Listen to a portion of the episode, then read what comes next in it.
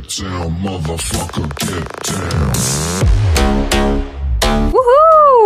Oi, oi, galerinha! Sejam muito bem-vindos ao nosso podcast literário. Leitura Nossa de Cada Dia é o podcast literário essencial para você que quer conhecer mais acerca do vasto mundo da literatura. Tudo é desenvolvido com muito carinho para que a mágica literária possa invadir o coraçãozinho de cada leitor que está nos ouvindo neste momento.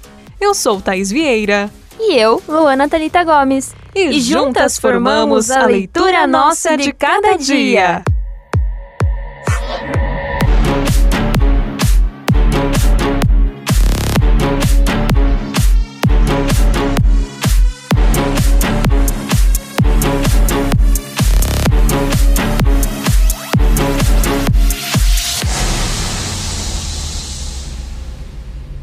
Você, leitor iniciante ou completamente assíduo, receberá as melhores dicas de leitura do sul do mundo. Coloque seus fones e aproveite a viagem.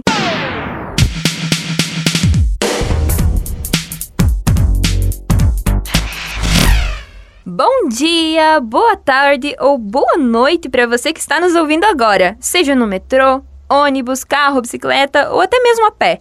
Obrigada pela companhia de sempre. Lu, hoje esse podcast vai bombar. Escolhemos a dedo uma baita escritora. Tata do céu, vai ser um arraso. Ela é tão maravilhosa, mas tão maravilhosa que é digna de suspense, não é mesmo? Com toda certeza. Aliás, eu falo ou você fala?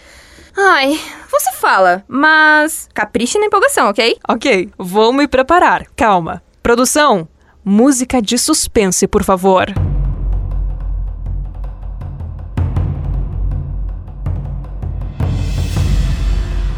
A nossa escritora de hoje é Lídia Jorge. Socorro! A loiraça mais maravilhosa da literatura portuguesa, a dama, a maioral. Ai, fiquei até sem ar. Ah, Lídia emudece qualquer um, é digna de suspiros.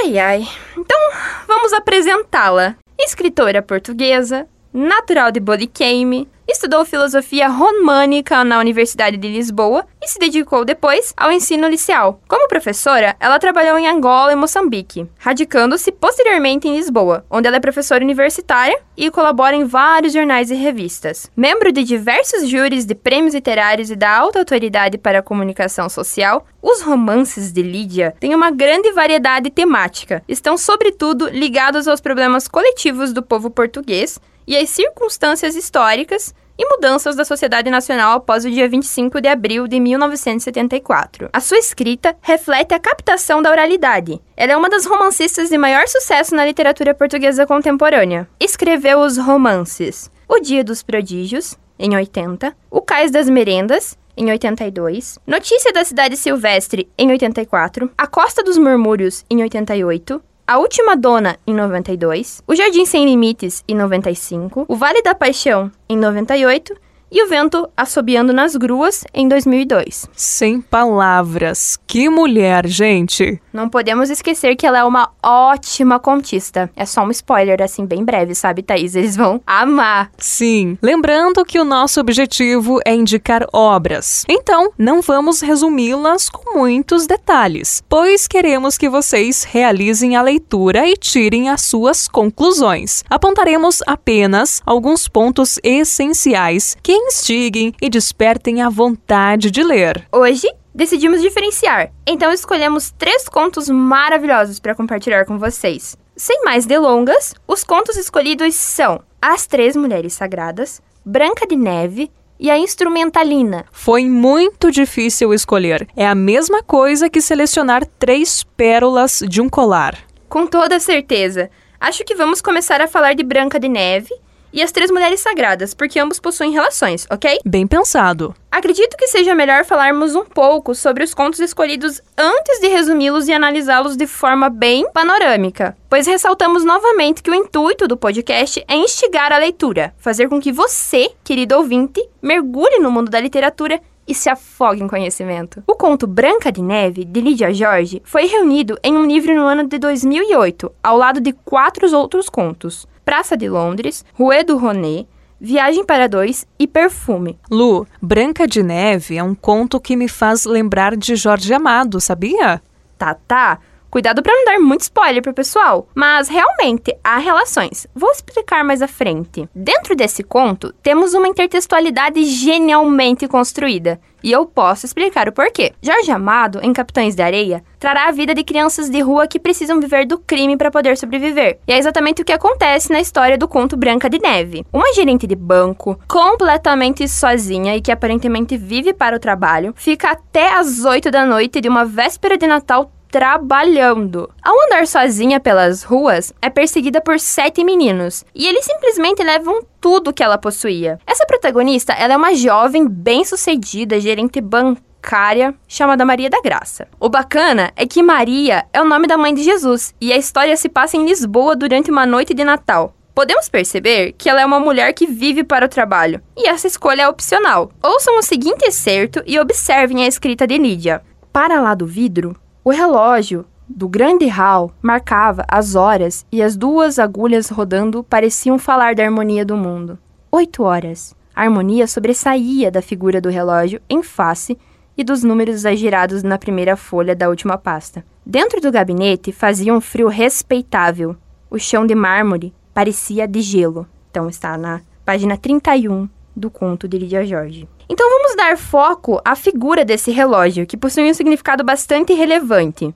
Porque o relógio ele vai é, representar o tempo passando, a vida passando, os minutos vividos e aproveitados e com ele os não aproveitados também. Então o bacana é que quando ela coloca a figura do relógio, ela nos faz perceber assim de uma forma bem sutil e involuntária que a vida daquela mulher tá passando e de certa forma ela não está vivendo, né? É uma noite de Natal. O porquê só ela ficou na agência trabalhando? Ela não tá vivendo, aproveitando tudo aquilo, né? Tá, outra cena que merece bastante destaque é o momento em que o narrador retrata o encontro de Maria e os meninos de rua. E aí fica bem clara disparidade social e econômica de quem habita uma grande cidade. O contraste entre uma funcionária de banco bem-sucedida e a realidade de alguns meninos de rua pode ser evidenciada de inúmeras formas, é claro, mas Lídia usou uma jogada bem simples e eficaz para situar a descrição das roupas dos personagens. Ela poderia apontar isso de várias formas e ela escolheu descrever as roupas. Então a Maria da Graça, ela veste um longo casaco castanho de cachemira e os meninos sempre são caracterizados diversas vezes como mal enroupados, calçados com sapatilhas velhas. E outra coisa bacana, que é por mais que Maria fosse considerada alguém superior diante daqueles garotos, ela não se deixou levar pelo orgulho. Até acho bacana ler mais um excerto do conto que se passa no momento em que ela pensa em ajudar os meninos. Acompanhem comigo. Para onde vão vocês? perguntou Maria da Graça, pensando que iria alcançar o fim da avenida. Iria atravessar o parque, e se eles precisassem, naquela noite, noite simbólica da caridade entre os homens, ela que atingir objetivos de produtividade bancária, poderia colocá-los dentro do carro e levá-los até próximo do seu destino, se não mesmo até o próprio destino. Quando lá chegasse, provavelmente atrasada, poderia contar como havia descido a Avenida Eua com quatro crianças atreladas ao seu casacão e como tinha ido colocá-las em suas casas.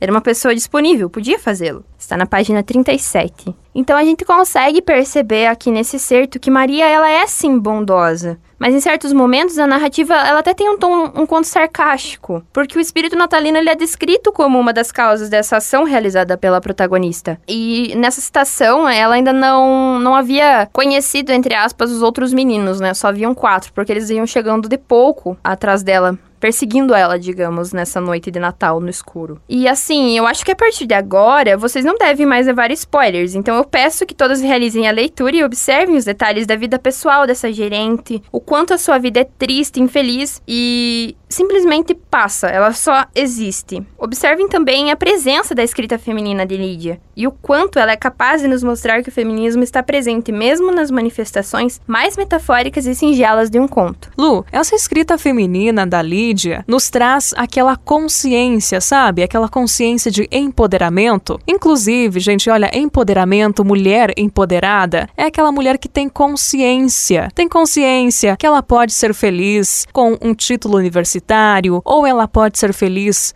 casada, com filhos, ela pode ser feliz solteira. Eu acho que, primeiro de tudo, ser empoderada é você ter consciência de que você não precisa seguir as regras exatamente como a sociedade coloca, que você tem que seguir uma ordem cronológica para tudo, ou que você precisa se casar, você precisa ter filhos para você ser feliz. Não, empoderamento é você ter consciência de que você pode fazer o que é melhor para você, o que vai fazer bem para você, que vai deixar você feliz, e não o que a sociedade quer. Eu acho que primeiro de tudo, empoderamento é ter consciência sobre as coisas. Com certeza, Thaís. E eu acredito que o mais bacana é que a Lídia deixa isso muito transparente na escrita dela. Ela deixa a personagem à vontade. Você conhece a realidade da personagem em um clima totalmente tenso. Porque se você parar para refletir, uma noite de Natal é um momento importante. É um momento de estar com a família. E ela está lá trabalhando. Sim. E aparentemente ela não vai ficar depois do trabalho com a família. Porque ela dá dicas durante a narração que ela não vai passar o Natal com a família. Porque ela já deixou o carro que ficou lá no Sim. lavacar. Você percebe que ela tá sozinha. Ela utiliza, assim, de mecanismos bem importantes em uma escrita que vai é, fazer com que você perceba que realmente ela é sozinha. Sim. Isso nos mostra, né, Lu, que nós não precisamos ter a companhia de alguém para se sentir bem, para se sentirmos felizes, Sim, realizadas. Com certeza. E o bacana é que um ato tão singelo quanto pensar em ajudar alguém em uma noite tão importante é, já era mais que suficiente pra moça, né? Pra Maria. Eu quero colocar como moça porque o foco é a mulher. Claro que uh, a Lídia ela traz o empoderamento de outras formas, sabe? Porque o foco se dá sim na personagem, só que ela vai passar o Natal com um grupo de amigos. Então esses amigos, eles também estão passando o Natal sozinhos. Eles não estão em família. Isso daí trará homens, mulheres, né? Um grupo de amigos necessariamente isso vai, vai trazer uma ideia assim de, de empoderamento no geral. Eu acredito que esse conto ele é um sinônimo de empoderamento, de conquista. Então eu acho que agora a gente já pode falar do segundo conto, né, Thaís? Sim, com certeza. Vamos lá. Agora vamos falar sobre as mulheres sagradas. Uh, que conto, hein, minha gente? Um suspense total. Então, esse conto, presente na coletânea O Belo Adormecido, publicado em 2004 pela editora Don Quixote, vai fazer com que nós nos deparemos com uma espécie de sequestro. A protagonista Vera Brandão é vítima de abuso. E juntamente com as suas duas colegas da associação Flores Recolhidas, prestem atenção no nome da associação, é perseguida, sequestrada, maltratada e atada a um poste num local isolado e escuro, fazendo lembrar a crucificação de Cristo no meio dos dois ladrões. Vera é a líder de uma associação que recolhe jovens grávidas, impedindo-as de interromperem as gravidezes, dando-lhes apoio, abrigo e proporcionando-lhes uns meses na sua companhia. A sua defesa pela vida leva a promover sessões de sensibilização junto de diferentes populações. E é numa dessas missões que um grupo de jovens rapazes persegue as três mulheres e as conduz ao local onde as deixa atadas a diferentes postes. Vera Brandão é a única que sofre agressões, que é despida e que fica de costas para o poste, ao centro, mas sem conseguir vê-las. O que se desenvolve ao longo da história, eu faço questão de deixar para vocês descobrirem, mas pretendo apontar algumas situações que envolvem assuntos polêmicos. Então vamos para a primeira citação. Dinade Souza dizia já ter assistido a discursos bem mais eficazes em favor da defesa da vida, suportados por argumentos muito mais sólidos indestrutíveis. Ora, se havia argumentos de arrasar, por que estavam com paliativos? E dava exemplos recolhidos das realidades da natureza. Vários argumentos de arrasar. Primeiro, o dos animais. o fato de nenhuma fêmea destruir os filhos do ventre. Tampouco os ovíparos esmigalhavam os ovos de propósito. Está na página 156. A próxima citação, então, para vocês. Prestem atenção. Melhor dizendo, partindo dos adversários da hipótese de que no início não se é pessoa, de que ao segundo e ao terceiro dia ainda não se é pessoa, de que ninguém pode determinar quando a meio do percurso da gestação se é pessoa, e assim por diante, de modo infinito. Então ninguém poderá assegurar que ao nascer se seja pessoa, só porque se vê o nascido dormindo em seu berço. E por isso também ninguém poderá garantir que alguma vez a pessoa seja pessoa, mesmo quando se é adulto e chega a hora de a pessoa partir desse mundo. Página 142. Lu, deixa eu fazer um breve comentário. Na sua primeira citação, é um olhar mais religioso, né? Uma visão mais religiosa. Dá para perceber isso quando ela diz, quando ela cita ali, tão pouco os ovíparos esmigalhavam os ovos de propósito. Ou seja, ela quis dizer que nem os animais fazem isso de propósito. Realmente, Thaís, eu acho assim que o aborto é um assunto bem delicado e eu acredito assim que é algo assim a se pensar. Ela realmente colocou isso como uma filosofia de vida, ela Sim. não deixou isso claro. Ela não colocou assim uh, o posicionamento dela acerca disso, porque já na segunda citação que eu trago, ela traz uma filosofia de mundo muito interessante, porque ela diz assim que você não sabe quando se é pessoa. Você pode não ser pessoa com duas semanas de vida, com dois dias de vida dentro da barriga, ou quando você já é um bebê, ou quando você já é uma pessoa, entre aspas, nascida, ou você já é um idoso, ou tá morrendo. Você nunca vai saber quando se é pessoa. Isso é uma filosofia, assim, de, de existência muito forte que ela traz. Então, ela joga ali o aspecto religioso e científico da coisa, né? Sim. Dos animais e a proteção para com os filhotes, uhum. os filhos. Mas ela também traz essa visão do, de mundo humana Sim. e filosófica. Sim. Que a gente sempre tá refletindo, né? Sim. Ultimamente, na verdade, tá tendo muito assunto relacionado ao aborto, né? É, o aborto é um assunto muito polêmico, né? Em todo local que a gente começa a falar sobre aborto, é um tema que gera muito assunto, muito debate, muita discussão. Também tem o um lado religioso. E a legalização do aborto também é algo que gera muito comentário, tanto positivo quanto negativo. Então, assim, o, o posicionamento dela para com uh, esse ato nos faz remeter o quanto a escrita dela é feminina. Porque ela pensa nas mulheres mais conservadoras, que acreditam que o aborto não seja algo que deva ser feito, porque até mesmo seres irracionais não têm essa decisão, não tomam essa decisão, melhor dizendo, mas que nós, como seres humanos, Uh, criticamos a nossa própria existência e se somos realmente pessoas. Por isso, às vezes, tomamos decisões como, por exemplo, um aborto. Então, vamos para o terceiro e último conto. Esse eu trouxe mais assim como um complemento, porque ele aborda muita coisa. Só que é uma história muito interessante, que vale a pena ser lida, analisada, assim como todas as outras e todos os outros contos de Lídia, todos os outros livros dela. Um todo, né? A mulher é perfeita, Thaís. Então vamos lá. Em A Instrumentalina, conto publicado pela primeira vez em 1992, traz a seguinte história: Uma casa rural, Algures da Sul, viviam as crianças, a narradora da história e os primos. As mães delas, submissas e ocupadas na vida doméstica, e um avô austero, preso a uma cadeira, preocupado sobretudo com os negócios e os haveres da família. Todos os homens ativos da casa estavam fora, alguns nos quatro cantos do mundo, sem outra característica, a pedido do avô, sem viver para aquela casa, e aí, quando esse tio vem na casa desse avô, né, dessas crianças, ele traz uma máquina fotográfica, uma máquina de escrever e a instrumentalina, que é uma bicicleta, a quem esse tio amava acima de todas as coisas. E é esse tio que, com todas as suas paixões, traz às crianças, sobretudo a narradora da história, o encantamento da liberdade. Ele tirava fotografias, ele escrevia e, sobretudo, ele percorria livre de bicicleta as estradas para além da casa. O avô, inconformado com esta felicidade irresponsável e pouco lucrativa, tenta várias estratégias para agarrar o filho Fernando à casa,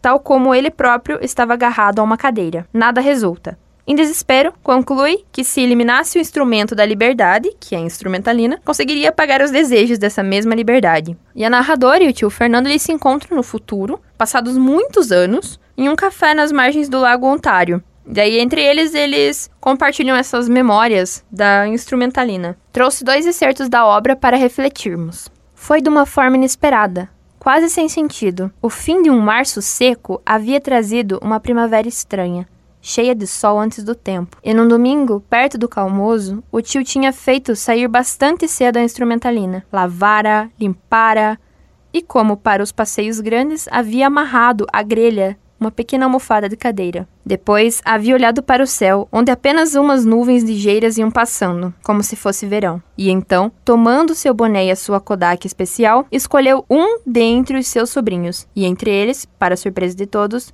o escolhido era eu. Próximo é certo. Era difícil acreditar no que os meus olhos viam. A rua começava a afastar-se, e o portão, onde os primos permaneciam imóveis, ia ficando definitivamente para trás. Os campos planos passavam de um lado e de outro, devagar, desprendendo-se cada vez mais das redondezas da casa da campina. E o seu verde cerúleo, perto do queimado, perdia-se de vista. Com as mãos agarradas à cintura dele, tombando para a direita e para a esquerda como sobre um cavalinho que voasse, Corríamos e corríamos sem parar. Correndo, senti as pernas do meu tio girarem e a sua camisa encher-se de ar à medida que corríamos, e a terra a mover-se e a passar. Mas até onde correríamos nós? Acaso poderíamos correr indefinidamente assim? Se não, por que não? De repente, a terra plana ganhava um declive, uma mancha de verdura era mais intensa, e aí o nosso tio, apeando-se, encostou na berma da estrada a instrumentalina. E essa foi a segunda citação. Minha gente, eu nem sei o que dizer, sinceramente. Foi um dos contos que mais me encantou, assim, pela escrita inocente. Nós temos essa visão de mundo que uma adulta relata, mas que é tão inocente, porque ela volta à infância para nos contar isso. Ai, ai sem palavras. Lu, isso lembra aquela visão tradicional. Sabe aquela visão bem tradicional que só o homem da casa pode sair, pode ver o mundo lá fora e a mulher, a esposa, os filhos precisam ficar presos em casa, entende? Que só o homem da casa tem aquele direito, aquela liberdade de sair quando quer, quando bem entende. Oh, se entendo, meu Deus. Realmente, né, esse avô ele era muito tradicional e ele impedia as mulheres, principalmente, né, mulheres e crianças da casa, de terem uma liberdade. Mas o, o bacana é que esse avô, ele não só impede, como ele também é impedido, porque ele só fica naquela cadeira, né? Ele está enraizado à cadeira. Então, isso simboliza também aquela visão de mundo que normalmente, né, as pessoas passam para os filhos, entende? Se eu vivo assim, ele também vai ter que viver. Então, se eu estou em uma cadeira enraizada, eu vou impedir, sim, os meus filhos, os meus netos, eh, as minhas mulheres que cuidam de mim da casa, seja mãe, seja esposa, de verem o mundo porque eu não posso ver. Então, é muito complicado quando você quer que só a sua visão de mundo seja válida para uma educação, né, de um filho, de uma criança principalmente, né? E querendo ou não, a gente não escapa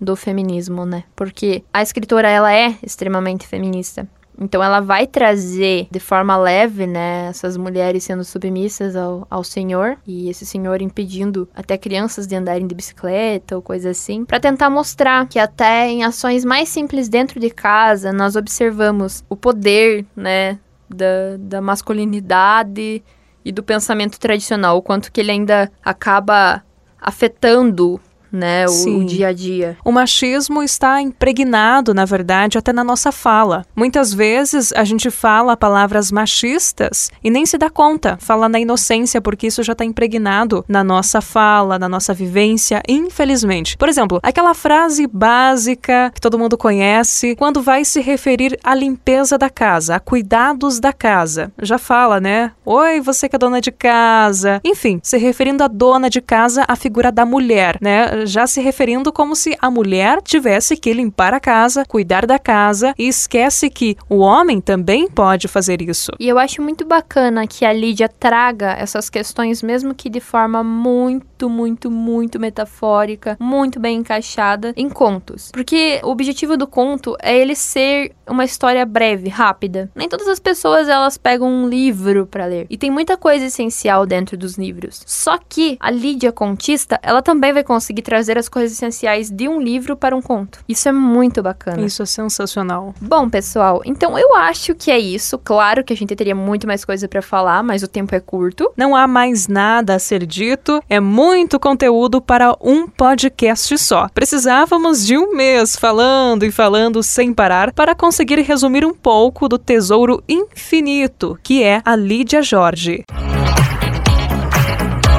Pessoal, eu espero muito que vocês tenham gostado e aguardamos vocês na próxima semana. Beijos, Beijos literários. literários.